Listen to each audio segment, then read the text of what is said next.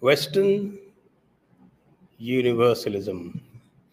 Democracy is a product of Western universalism. Oh, we have been questioning Western universalism for a very long time, but democracy seems to have become the same kind of hand down that the other Western values are. So we go deep into this discussion. The Western universal values, democracy, and all that comes with democracy, all those things. And we have Ruchir Sharma and Vibhuti Jha today. So let's go in after you subscribe. Right?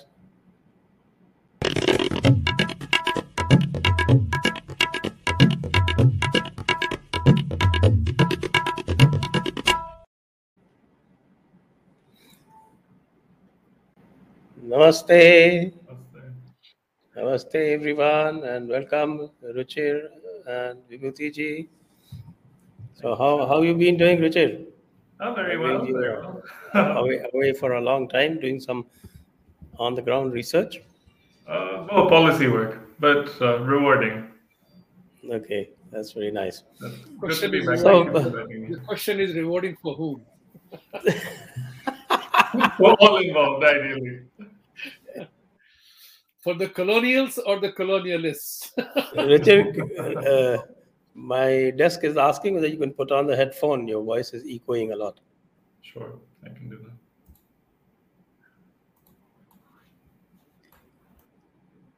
that. Uh, Vibhuti ji, we are on that old question. I think that we have discussed, but we've gotten Ruchir this time. That he should be able to give us uh, more valuable insight.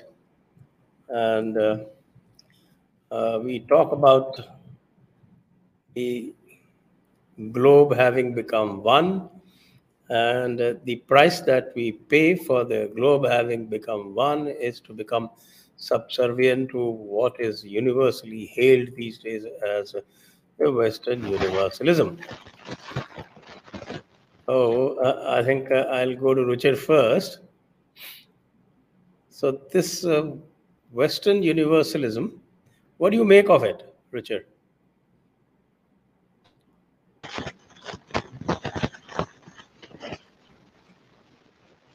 You are still No, mute. no, no, no, no audio. Can't get your audio.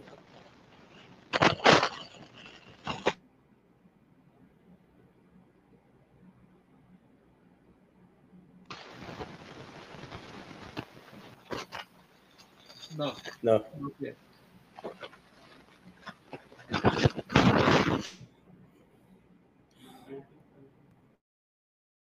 Okay, so uh, uh, let's wait for Ruchir to get his audio right. Uh, Vibhuti you can take up this question. Maybe Ruchir is your audio right now. Uh, can you hear me now? Is Yes, yes, yes, yes, yes. Great, okay. hold Please, please.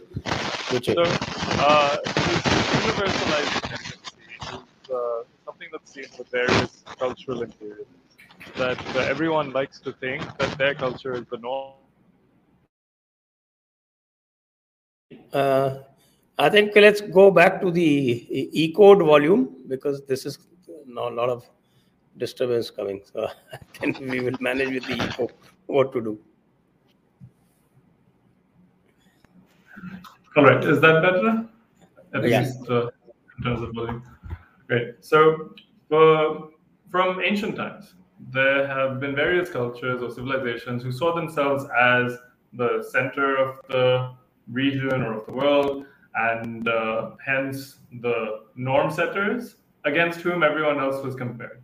This could be the Middle Kingdom syndrome in China, where they said all Chinese people within the Sinosphere, you're civilized, and everyone else is a barbarian. And it is their job to lift themselves up to Confucian values, and then they'll be accepted as a civilized race or a civilized country.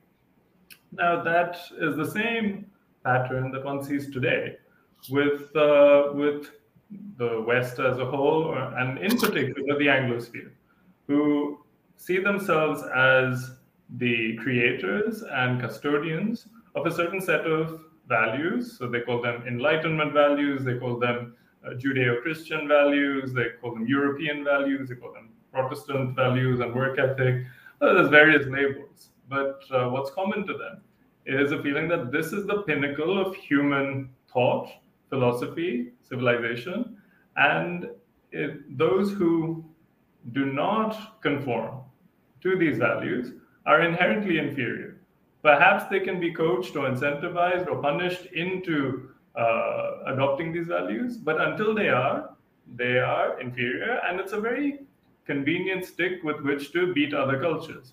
Because this way you can continue your colonial era economic relations with supposedly inferior cultures and countries without the the moral dilemma of oh, what what if we are the bad guys? Because you're spreading good things. You're spreading democracies uh, spreading human rights. You're spreading enlightenment values. How can we be the bad guys if we're spreading all of these to these ignorant savages? No different to how in the 1800s they used to justify colonialism. But they changed the messaging a little bit to make it more acceptable to their themselves and to their public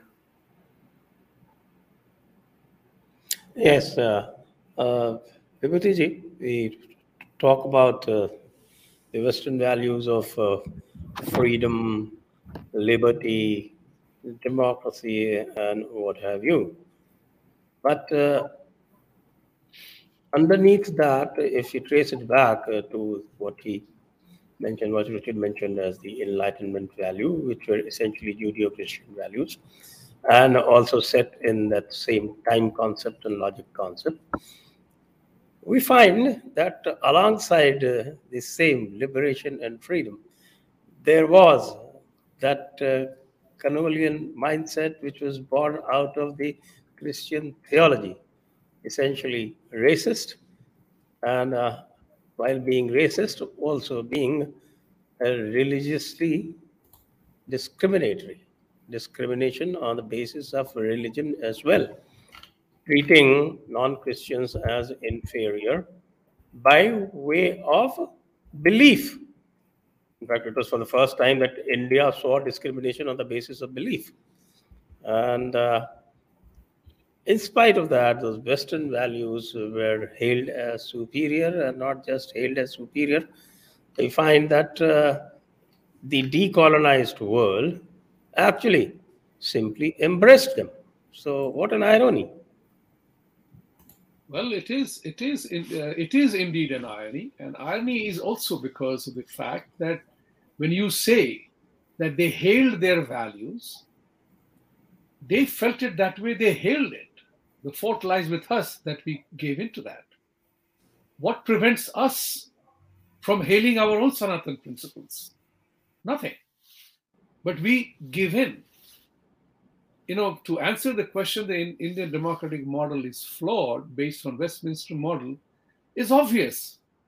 It is not a fit for India in every sense of the term, because that model was developed for them, for themselves, to suit their purposes cultural, sociological, psychological, anthropological. It was totally unsuited for India when they talked about and they hailed their freedom, we didn't tell them that we are already free to pray or not to pray or who to pray and how to pray. We did not. I, in this connection, I want to bring about a certain amount of, you know, you know, uh, humor in it. I just now tweeted actually Trevor Noah, who is a comedian who comments on um, comedy show. I tweeted that thing today. How British conquered India. So there were these colonialists who came to India, and he told them that we are here by ordained by God. So the Indian asked in Indian accent, who is queen and who is God? So the, the colonial tells that we don't know who God is. So the Indian asks, what is the name of your God? The British says, I don't know what's the name of the God. So the Indian says, if you don't know the name of your God, how can you be, how can your queen be ordained by him? By who? so this dialogue goes on, and then they talk about imposing the colonial mindset. And the end of the thing, I would urge it's a five-minute thing. Watch it at the after the end of the show, in which the British fires the gun, and the Indian says, "Okay, you want to rule, rule." so, so the, it's a very important thoughtful scenario here. So the Westminster model is not suited for us for all the variety of reasons which Ruchir talked about, suitability talked about, and we easily gave in to them without standing up for our own self. And that's the flaw that lies. Think about it. You know, Vichar Vimarsh, and we can do the analysis of all the causes in the past. But let's take it to a new conversation today. What we do here most of the time is to make people think that how is it, how is it that the British model? I mean, let's let me also say one thing. Take a quick diversion. I'm here to celebrate today on behalf of every Hindu and myself that Suharto Putri became a Hindu in Indonesia. I think Sukarno Putri, Sukarno Putri, not Sukarno Putri, sorry. Sukarno Putri embraced and returned. She did an authentic Gharwapsi, right? We are, where is celebration in India on that? There has well, to be. Jaipur Dialogue celebrated it. That's right. I know. I'm, I'm talking about India as a whole. You know, that has to be. Prime Minister should be, government of India should be congratulating. It's not death of Islam. It is the uprising of Hinduism we have talked about it here many times. The time for Sanatan principles to arise is now. We are we must get rid of our colonial mindset where the colonial people came, told us, and we gave in. We never made a stand. So I'm taking the discussion forward from here. I'm not going to fall back into the history in analysis. Both Hogi analysis. अब हमें करना क्या है where where we are coming from is no longer relevant where we are heading out to is important and that's what i say is that no country in the world is more tolerating or accepting of any anyone any faith any religion than we are we are home to every persecuted religion in the world. Yet, isn't it ironical and sad that we are accused of being vicious with minorities? How bizarre is that? Why are we not able to stand up and say that you know these targeted killings of Hindus in, man- in Muslim countries and others are wrong? Why is it that we are having to define ourselves while the Islamist people led by uh, US Congresswoman is talking about ban on global Islamophobia, which means bringing about global blasphemy laws that you can't question, you can't make inquiries. We have to think about in those fashions. Yes, democratic model of the Western democracy is not fit for us because we are far beyond that in sense of acceptance, living together, and everything else that is there. So I would put it this way in one sentence, let's reject it. Let's make a stand. If Barbados or one of the countries in, in the Caribbean denounced that got over, our link with the Queen is over, what's holding us back? That's the point which I'm trying to say is to make it relevant to today's conversation is that we are under attack. Stalin, Vijayan, Jagan, Mamta, Arvind, Channi, we are getting surrounded by people and faiths who are inimical to our interests because they know they fear us. They fear us because our values are authentic and genuine and most relevant in today's world. And the world, with the help of our, with our ally, is science and technology. Like Swami Chinmayananji told somebody, Hinduism is Sanatan because it is always evolving. We are not driven by a couple of couplets of a book Uh, okay, I put the same question to Ruchir slightly differently. Uh, we know what the Western universalism or the universal values are, and uh, they seem to have operated very differently for the West and very differently for the colonized people. So, what is it that prevents us from taking cognizance of that and evolving our own models? So, unfortunately, a lot of people don't realize that that much of this uh, cultural imperialism is simply a tactic by which hegemonic powers, so superpowers or colonial powers, seek to preserve their power. And this is something that has affected Indian society for a long time. Uh, as you know, far back as 120 years ago, you had uh, people like Sri Aurobindo talking about this and uh, mentioning how, to some people, the, they actually began to believe these colonial narratives that oh what a gift british rule has been to us. They have given us uh, this modern form of administration. Thanks to them we have this bureaucracy that keeps the country together. Uh, and uh, this is something that i have a nice uh, quote on hand uh, from him. He said that uh, in this country there is a class of wise men who regard the rule of the british bureaucracy as a dispensation of providence not only to create unity, but to preserve it. They therefore preach a gospel of faith in the foreigner, distrust of our countrymen, and acquiescence in alien rule as a godsend from on high and an indispensable condition for peace and prosperity. Even those whose hearts rebel against a doctrine so servile are intellectually so much dominated by it that they cannot embrace nationalism with their whole heart and try to arrive at a compromise between subjection and independence, a halfway house between life and death. So this was Sri Aurobindo writing in 1907. Now, let's say, you know, 40 years later, we got independence, or at least a power transfer from the British Raj to the Dominion of India.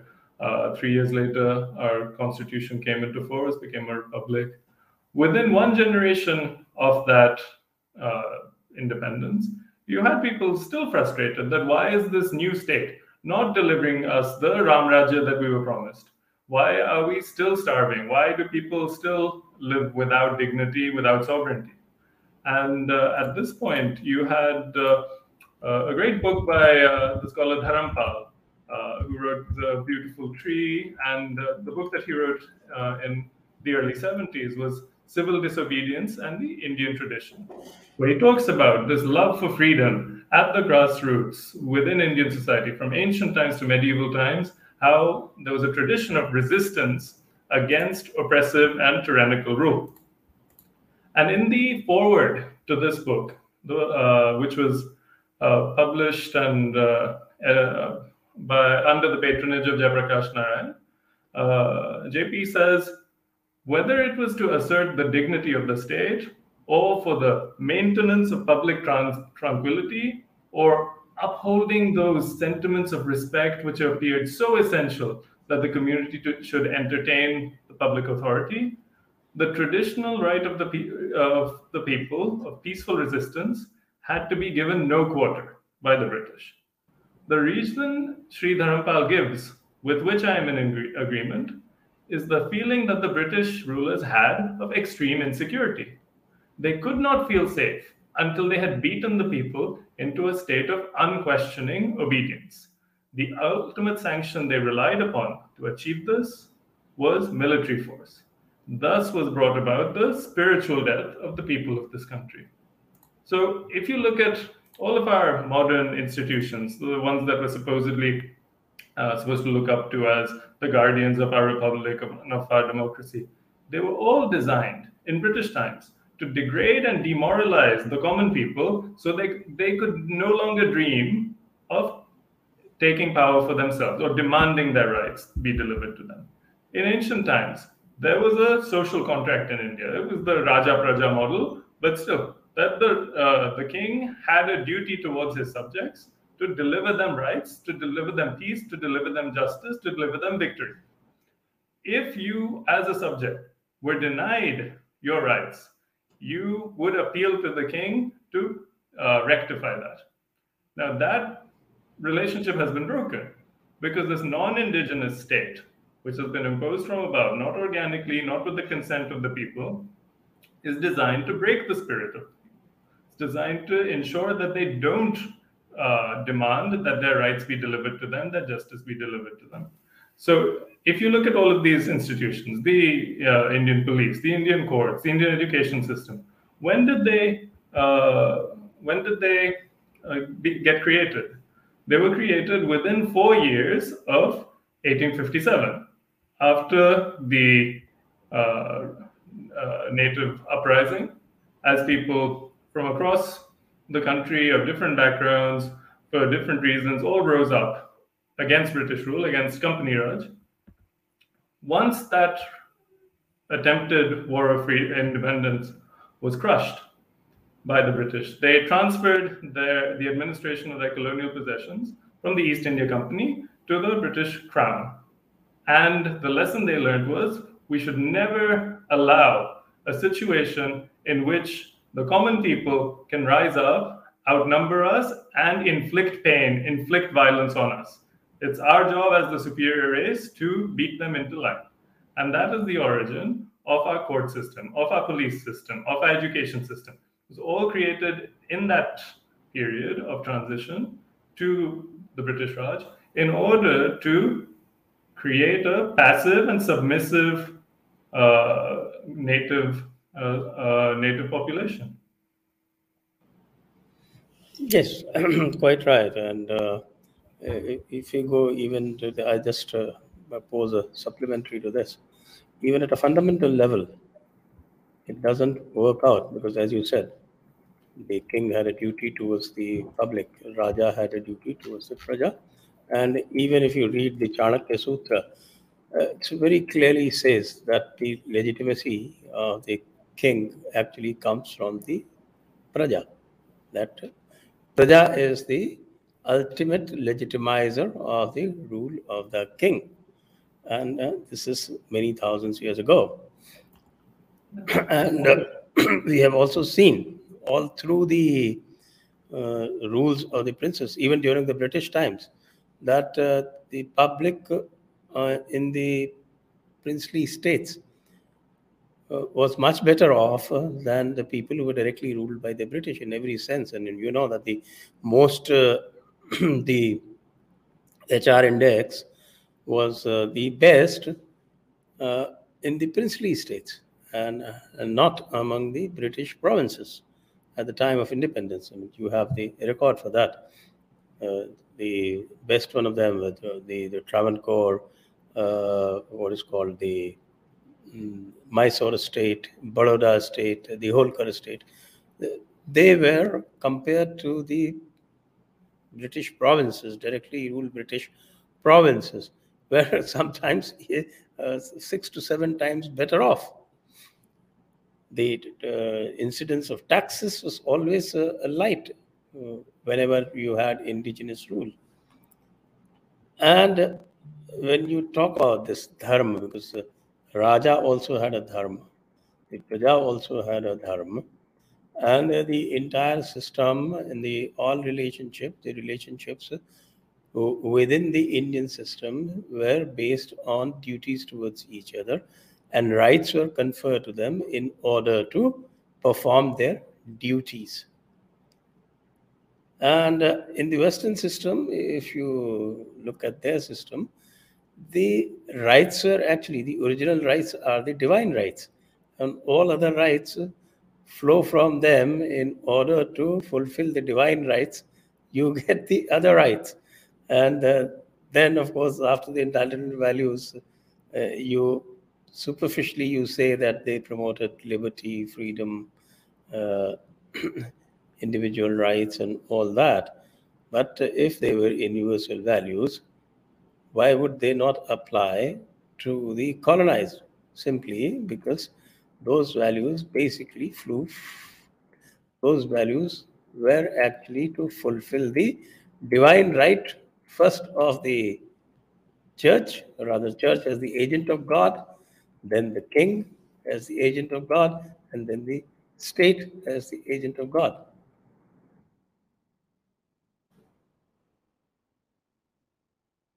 Yeah, Ruchir. That was a supplement to his. Uh, There's a completely different understanding of where rights come from, where duties come from in Eastern civilizations, in uh, you know, in India, in China, in Japan, uh, or even in a country like Greece, which straddles traditionally in the past straddled both East and West. It's neither fully Western nor fully uh, Eastern. Uh, as compared to what we now call Western values, but are essentially uh, Protestant Reformation values. And uh, it's it's very amusing to see how they claim that oh these uh, Enlightenment values and Western values and Judeo-Christian values uh, are universal. They weren't even applied universally by them for most of their history. That did Judeo-Christian principles not apply when you were enslaving people in, in Africa and transporting them to uh, the New World, to the Americas? Did they not apply when uh, uh, Columbus and uh, the conquistadors went to uh, what's now Latin America and raped and enslaved uh, the locals for the glory of Christ? That's also your Judeo Christian values.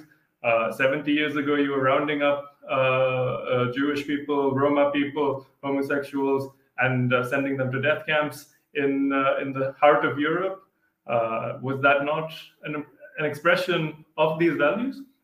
If so, then you need to disown these values and create something new and positive, not claim that, oh, uh, because a certain side won a couple of wars, that means their values are superior, or if a certain country is rich today, that means its values are superior.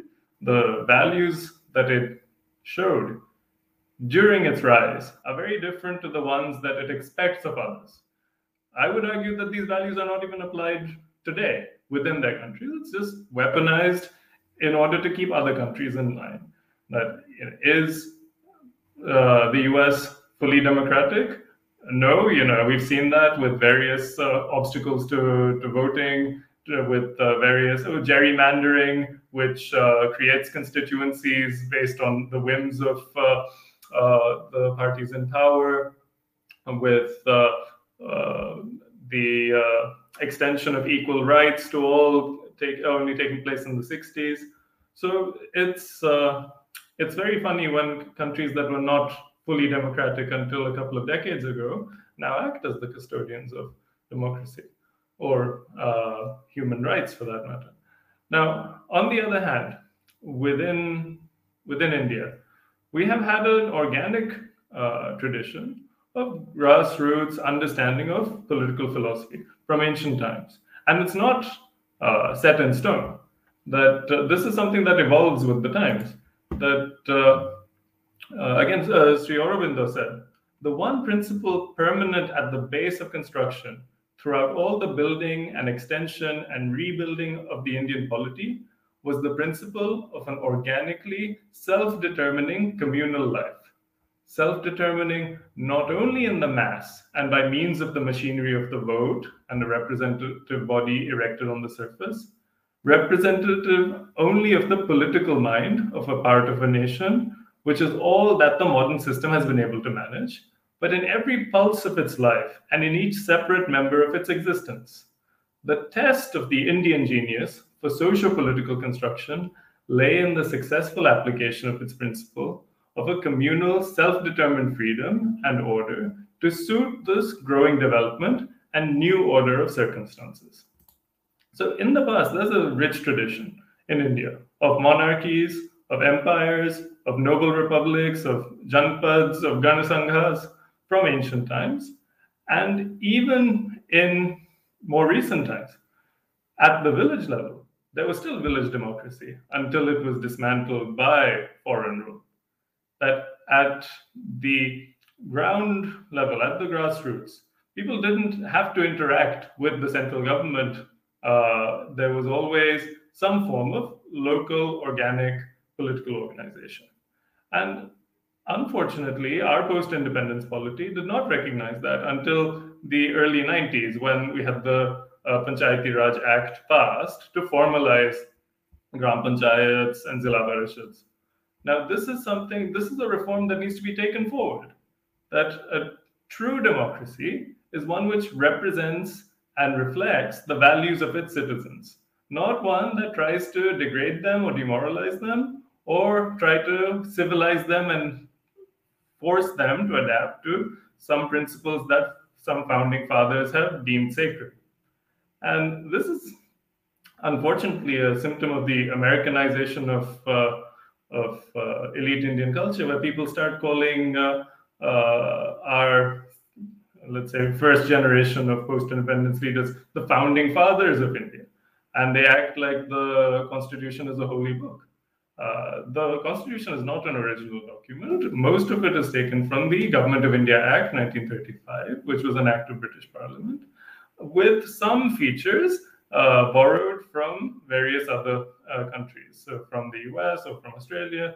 Uh, there were some proposals to borrow provisions from Ireland and, and Switzerland, more democratic ones, such as proportional representation or referenda. And these were shot down because these supposedly all knowing and wise founding fathers said that, oh, Indians are too stupid, they're too illiterate to understand these things. Oh, why should we give them power to have referenda, to have local self government? They, they don't deserve it. Uh, that's something that advanced countries, that Western countries deserve. But that's a historically illiterate position that uh, it didn't matter that these countries were among the poorest in Europe at uh, uh during the 19th century, they still organized themselves into a polity that reflected their people and their values. Because the state exists to be a vehicle for the aspirations of the people, not the other way around. The state doesn't exist to uh, beat the people into being better citizens. Whether the citizens are good or bad, the state should reflect that. Whether you like the values of the people or not, doesn't matter. Their values should be reflected in the state. Vibhutiji, I think he said something very, very important right at the end that whether people are good or bad, their value should be reflected. So, uh, I would urge you to give your take. You know, the greatest threat to our dharma is the belief that someone else will protect it in the process, we forgot our own responsibility to preserve our religion and culture, values, and everything else. And Ruchir has elaborated on it uh, very well that how the colonial mindset made us who we are, regardless of the fact that we had all the values that the world today seeks to bring about. So think about it from that perspective. And you know, I'm today I'm going to urge all the viewers today uh, to read three three elements, three items that I'm trying to share with you. And Ruchir has already talked about Sri Aurobindo a lot. And you know, you cannot help but marvel at the mind and the thoughts of Sri Aurobindo in his famous 1907 article, The Bourgeois and the Samurai. I urge each one of you today watching this, please read that. And there, at the end of the very first paragraph, Sri Aurobindo says the solution to the problems of this kind, and it's relevant today, that's my word. The solution to the problems of this kind has to be sought in abstraction, not machinery, but in men. It is the spirit in man which molds his fate. It is the spirit of the nation which determines its history. We forgot that. We are each one of us here looking at a leader to solve our problems and nobody is stepping forward. We forgot our individual role.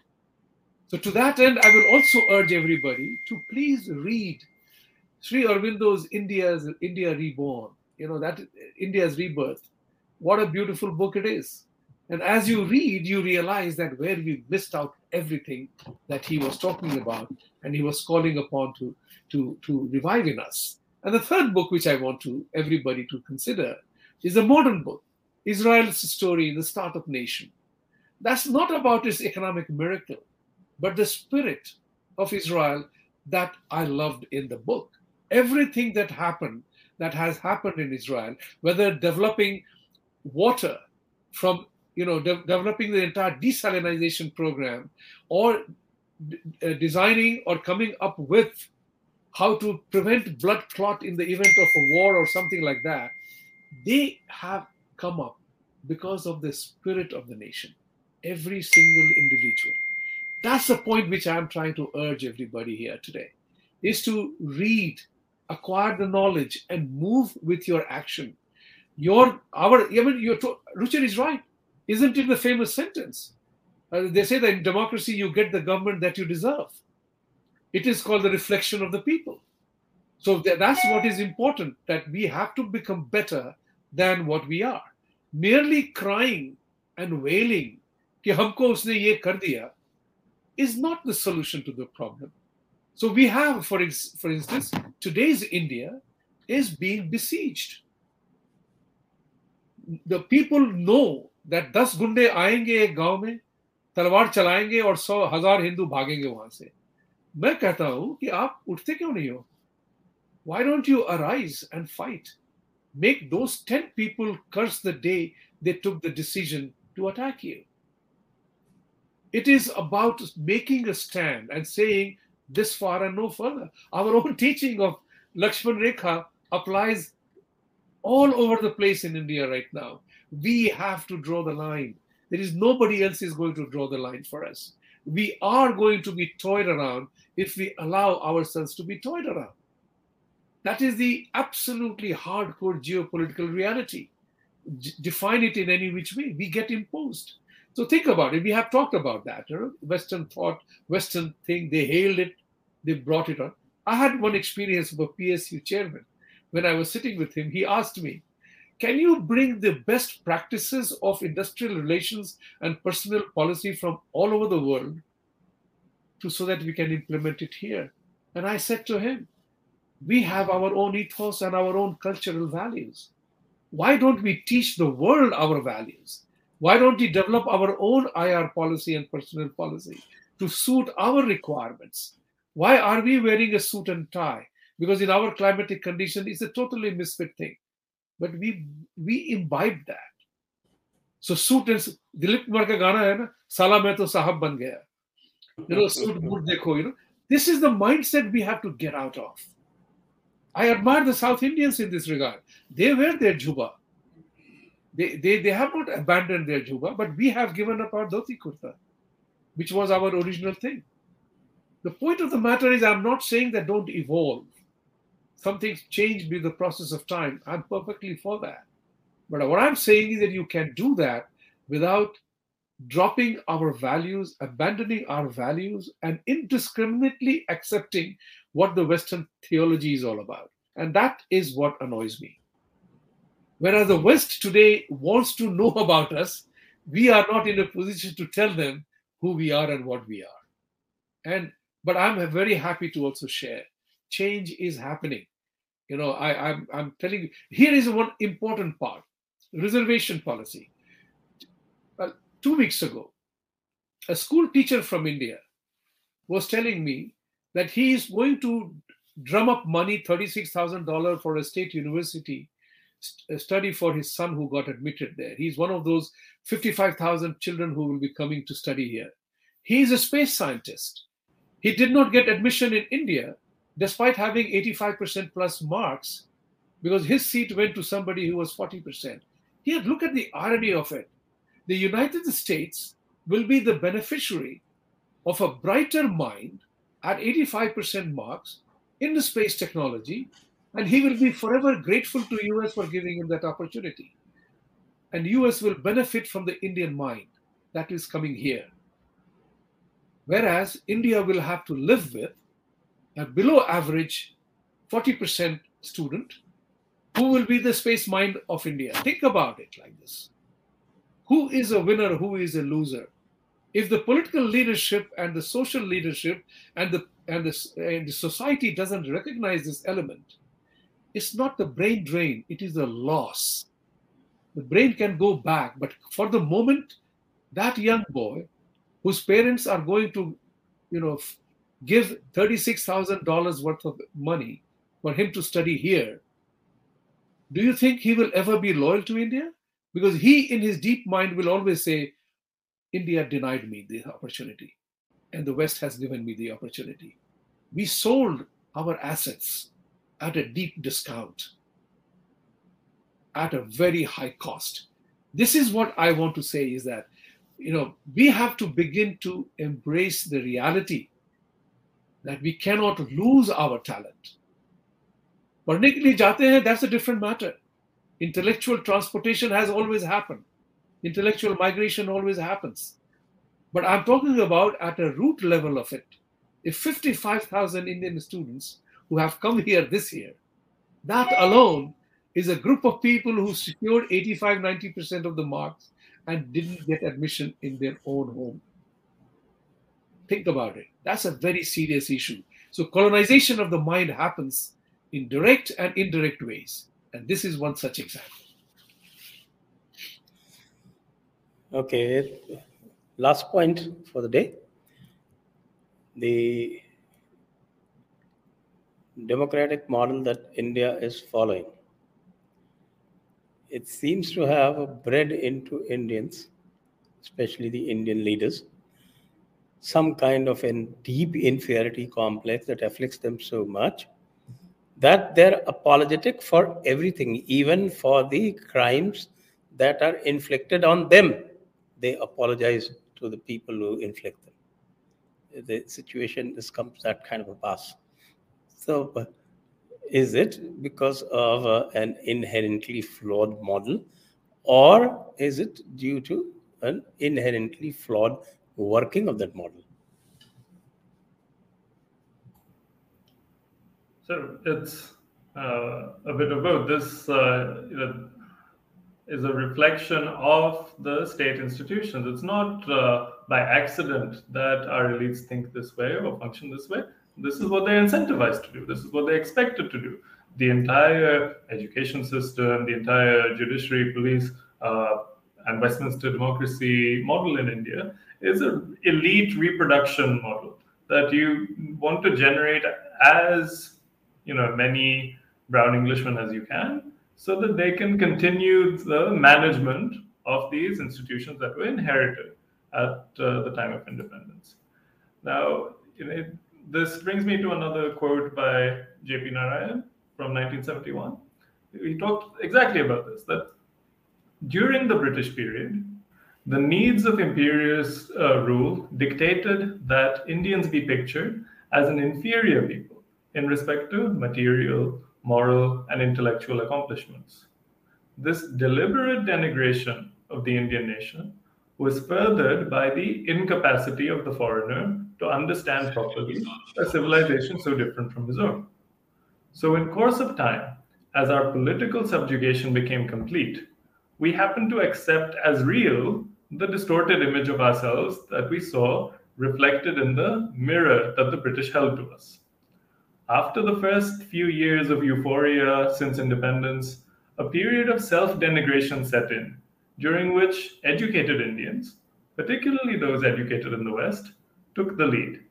Now, whether in the name of modernization, science, or technology, they ran down most, if not all things Indian. And we are not yet out of this period. Now, this is symptomatic that this is not a natural behavior, this is a learned behavior that people go into the machine uh, being proud of their culture, proud of their nation, proud of their family and their community, and they come out at the other end uh, saying that, oh, no, no, everything Indian is bad. And we need, if only we acted more like the West, one day we could be rich like them, uh, which is a trap. It's a development trap, it's a cultural trap, because there's no circumstance in which a former colony and a, one populated by non-white people will be accepted on the terms of equality by hegemonic powers. Their entire social and economic capital that they've accumulated today, their position in the world, is dependent on keeping other countries poor and chaotic. Otherwise, they don't have a lot of mineral wealth. They don't have any oil. They don't have uh, even much of a manufacturing sector. Mostly they're service based economies. And what do they service? They supervise international trade, they supervise international relations. And any change in that will be resisted by them. So they use all of these tactics. And now it's up to us to resist it, to recognize this and to resist it and demand more of our state. That it's not enough that the state simply lets us survive or that the state has survived since independence. It should be allowing us to thrive. The state should thrive, the citizens should thrive, because the state and the citizens should be one. There should be no uh, there should be no differentiation between the two. The state should see itself in the citizens, and the citizens should see themselves in the state. And now the challenge for us is over the next decades of the Indian Republic, where do we want our state to take us? Do we want it to just be the status quoist, patronage based state that uses government expenditure and government employment as a way to mollify the people, to keep them you know, just fed enough that they don't rebel? Or do we want it to be a vehicle towards a larger, shared, unifying goal? That in 2100, we want India to be in a certain position, economically, socially, geopolitically, and the state is the vehicle which will take you there. Now, we need to shape the state into a vehicle, into a platform for achieving our goals, not this UFO that hovers above us and that we look up to and are scared of. That we're scared to go to the police station, that we're scared to go to uh, a court, we're scared to interact with a bureaucrat because you, you know that they have all the power. Okay.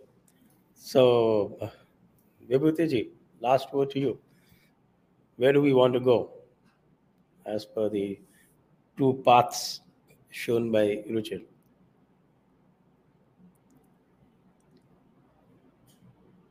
को देख रहे हैं UFO को देख रहे हैं और डर रहे हैं you know these are things which are very very endemic when you are besieged with the colonial mindset when you look up to government for every solution whereas we forgot that uh, we had a panchayati raj and gram panchayat but there used to be if my memory correct is correct then there used to be a minister for panchayati raj earlier on. Now there is no such ministry at all. So we have uh, we have allowed oh, our ministry is there. It, ministry hai, huh? good good to know. Good to know. Good to know that it's still there. But functional kitna hai. You know that's what is important. So you know it's going back to the thing it's important for us. We have to regain our roots. And for that we have to go back to our basics of bhagavad gita आपको तो भगवत गीता पूरा याद है संजय जी शायद आप chapter 18 का श्लोक जो है वो पढ़ के सुना ही दें आप कि फाइव पिलर्स ऑफ सक्सेस जो कृष्ण जी ने उनको बताया है is all about defining the place of action, the performer, the various senses, endeavors, and then you leave it to me. That's what is important. Translated into modern language, it would be you have to build a platform. You have to create the build a team of individuals who are qualified to fight. Then you have to develop the means and tools, which is the various senses. And then you have to make the effort. Falki chinta mat karo, leave it to me. That's the true meaning of the whole thing. We have forgotten that at individual and collective levels. We are all become satranj ke khiladi. Always playing किसी और की समस्या है मेरी समस्या नहीं है I, I will never forget this. Uh, Kerala telling me, let the Kashmir go. You know, what's the problem? Let it go. I said, yeah, I would rather give you I would rather give Kerala away than Kashmir. because that is that at least I can protect from the navy side. You know? so of course it was said so. I didn't mean to say that Kerala should be sent out or bargain barter deal kiya jaye. But it is very important for us is to begin to assert ourselves. Time aa gaya hai. We are surrounded. Think about it. We make fun of puncture walas. But have we ever thought about it? कि फूल वाला सब्ज़ी वाला फल वाला सब काम चले गए हमारे हाथ से थूक लगा के वो बेचते होंगे और हम खरीदते हैं we are getting surrounded by functionality and jobs. We are facing an existential threat if we don't arise. So I'm, I'm totally with the, the fact that it's time to get into the action mode. Let's read, let's understand, let's collaborate, cooperate, and mobilize. If we don't do that, we have a suffering to face in the future. As somebody said, Sanatan will survive. I said, yes, it will, but where? That's the key question. Where will Sanatan survive when we have Vijayans, Jagans, and all are out to destroy that in the name of all our Hindu names? And we are letting our talent go. We are, we are, we are facing a very uncertain times. But science and technology is with us and the world is looking at us It's for us to take that message forward people like you Ruchir, wherever you are in policy making or whatever let's we have to bring in that element of Sanatan, part of it. It is relevant to the world, and we have to do that. Yes, indeed, uh, you're quite right. And on that note, uh, we move to the questions and answers. Uh, just uh, requesting once again, please uh, do share and like this video, press the bell icon,